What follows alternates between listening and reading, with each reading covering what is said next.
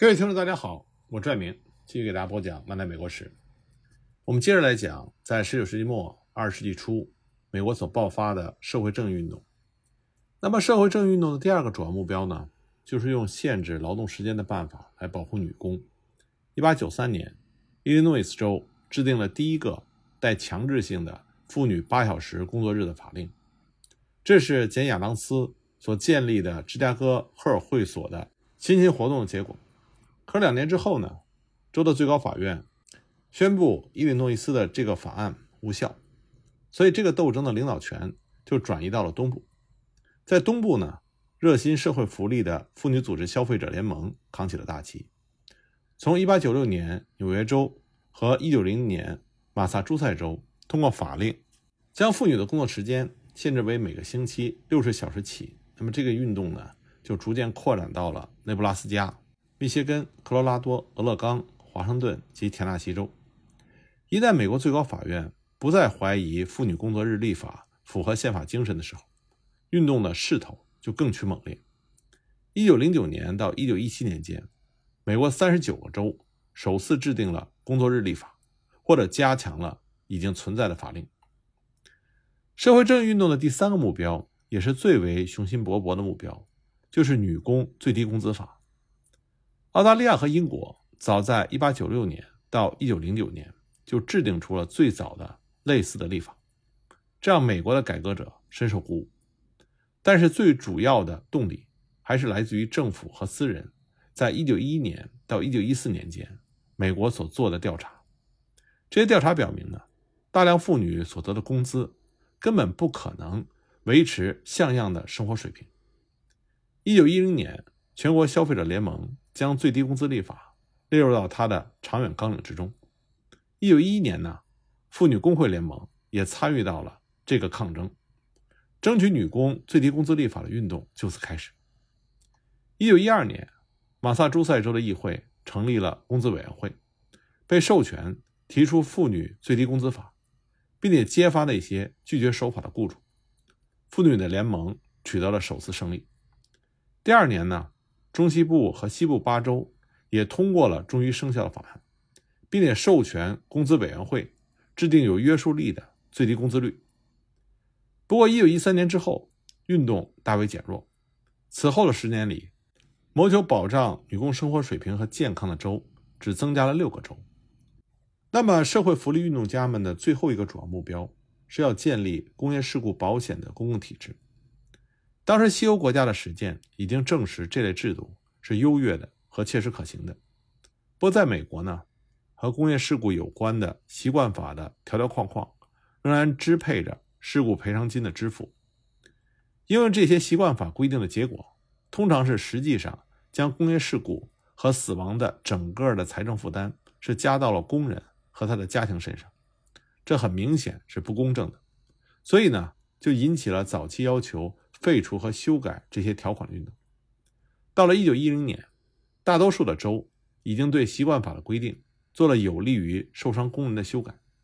但即使是这样，受伤工人的情况并不比之前好多少，因为他们要想得到损害的赔偿，就不得不进行起诉。那么，马里兰州、蒙大拿州及联邦政府从1902年到1909年，曾经试行了不完善的。有限的事故保险制度，但是效果并不理想。一九零九年到一九一三年之间，对这个问题呢，美国就进行了短期认真的官方调查。当时所有委员会的结论都认为，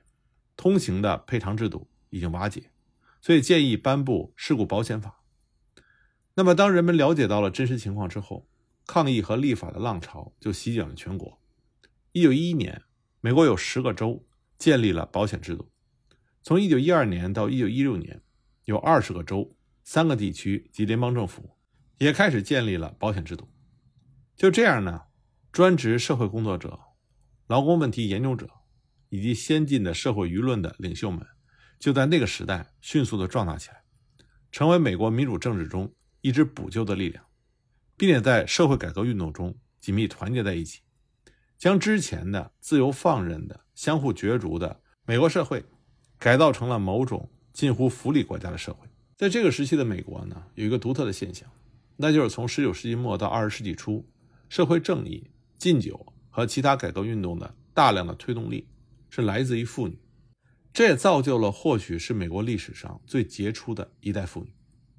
由于有了各种方便的家庭设备，尤其是大量廉价的佣人，城市的中产阶级妇女从世世代代的家务劳役中解放了出来。在19世纪80年代开始，就有大批的妇女进入到大学和专科学校学习。1890年，大约有2500名妇女从大学毕业；到了1910年，差不多增加到了8500人。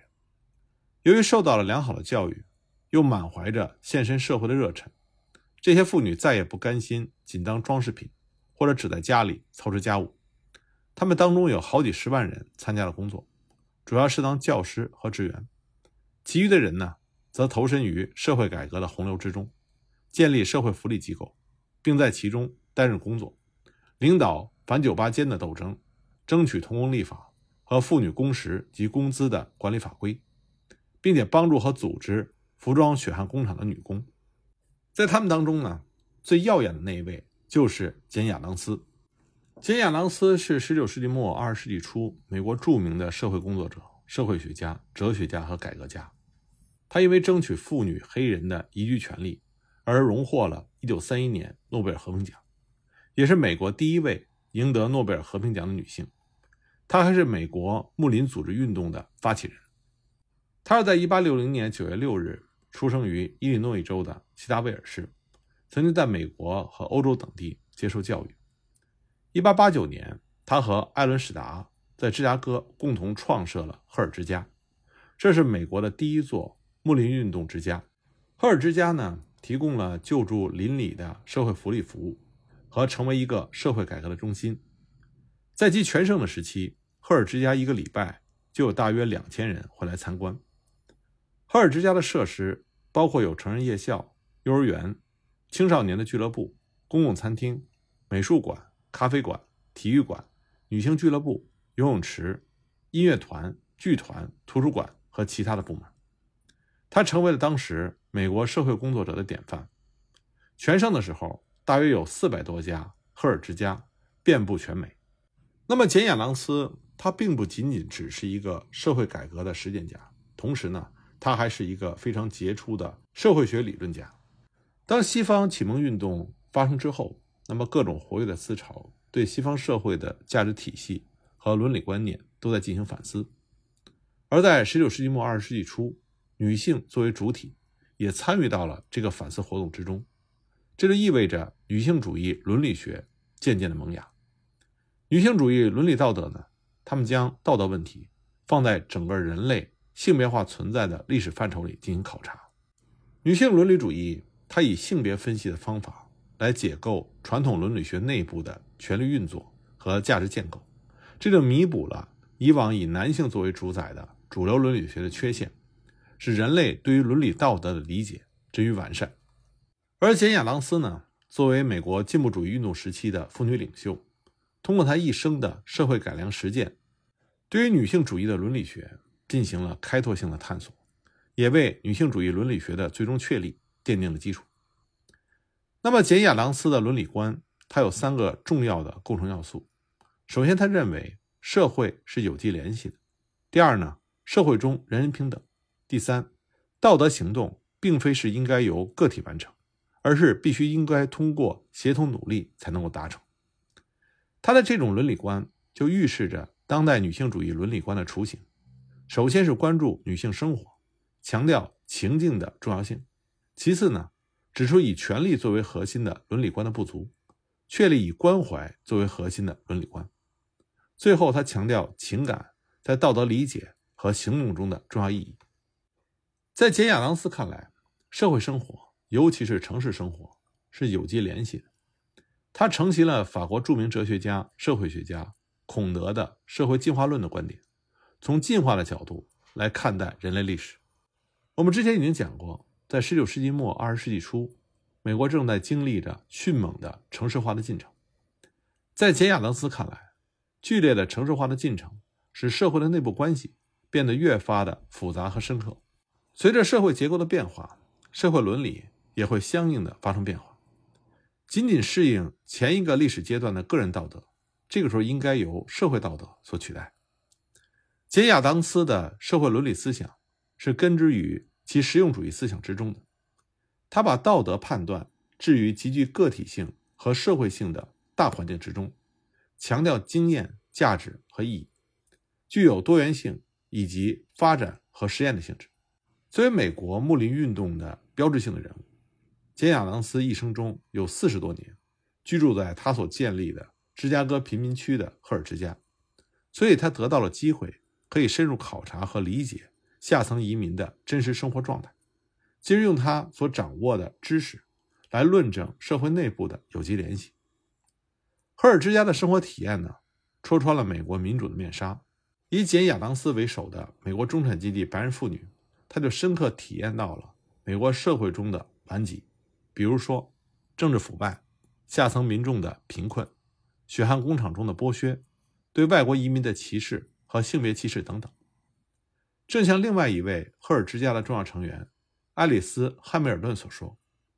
定居赫尔之家的生活，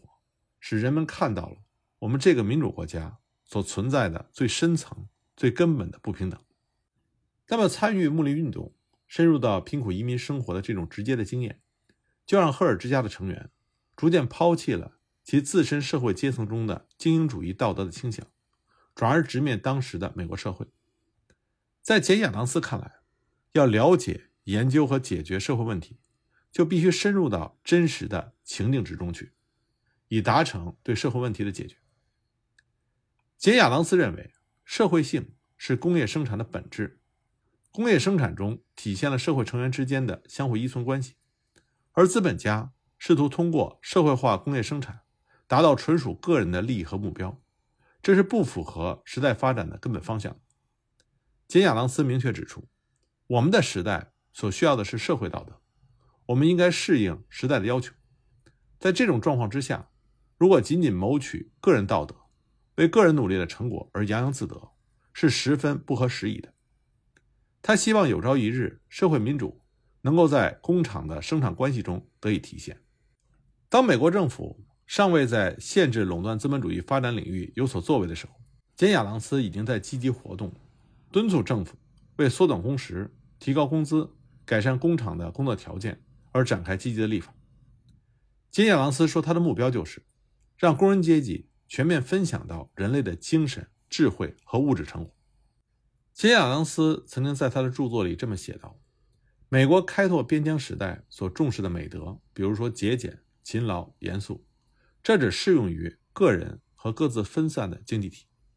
随着社会和工业。”呈组织化的发展倾向，生活变得越发的复杂、相互关联，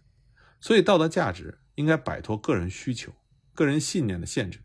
转而适应社会整体的需求。他希望将其个人同情的有机的社会道德拓展到社会的其他领域，以便使经济的一体性在社会交往中也能够得以表达。而赫尔之家的创立表明，简·亚当斯他已经抛弃了个人道德倾向。转而支持社会道德，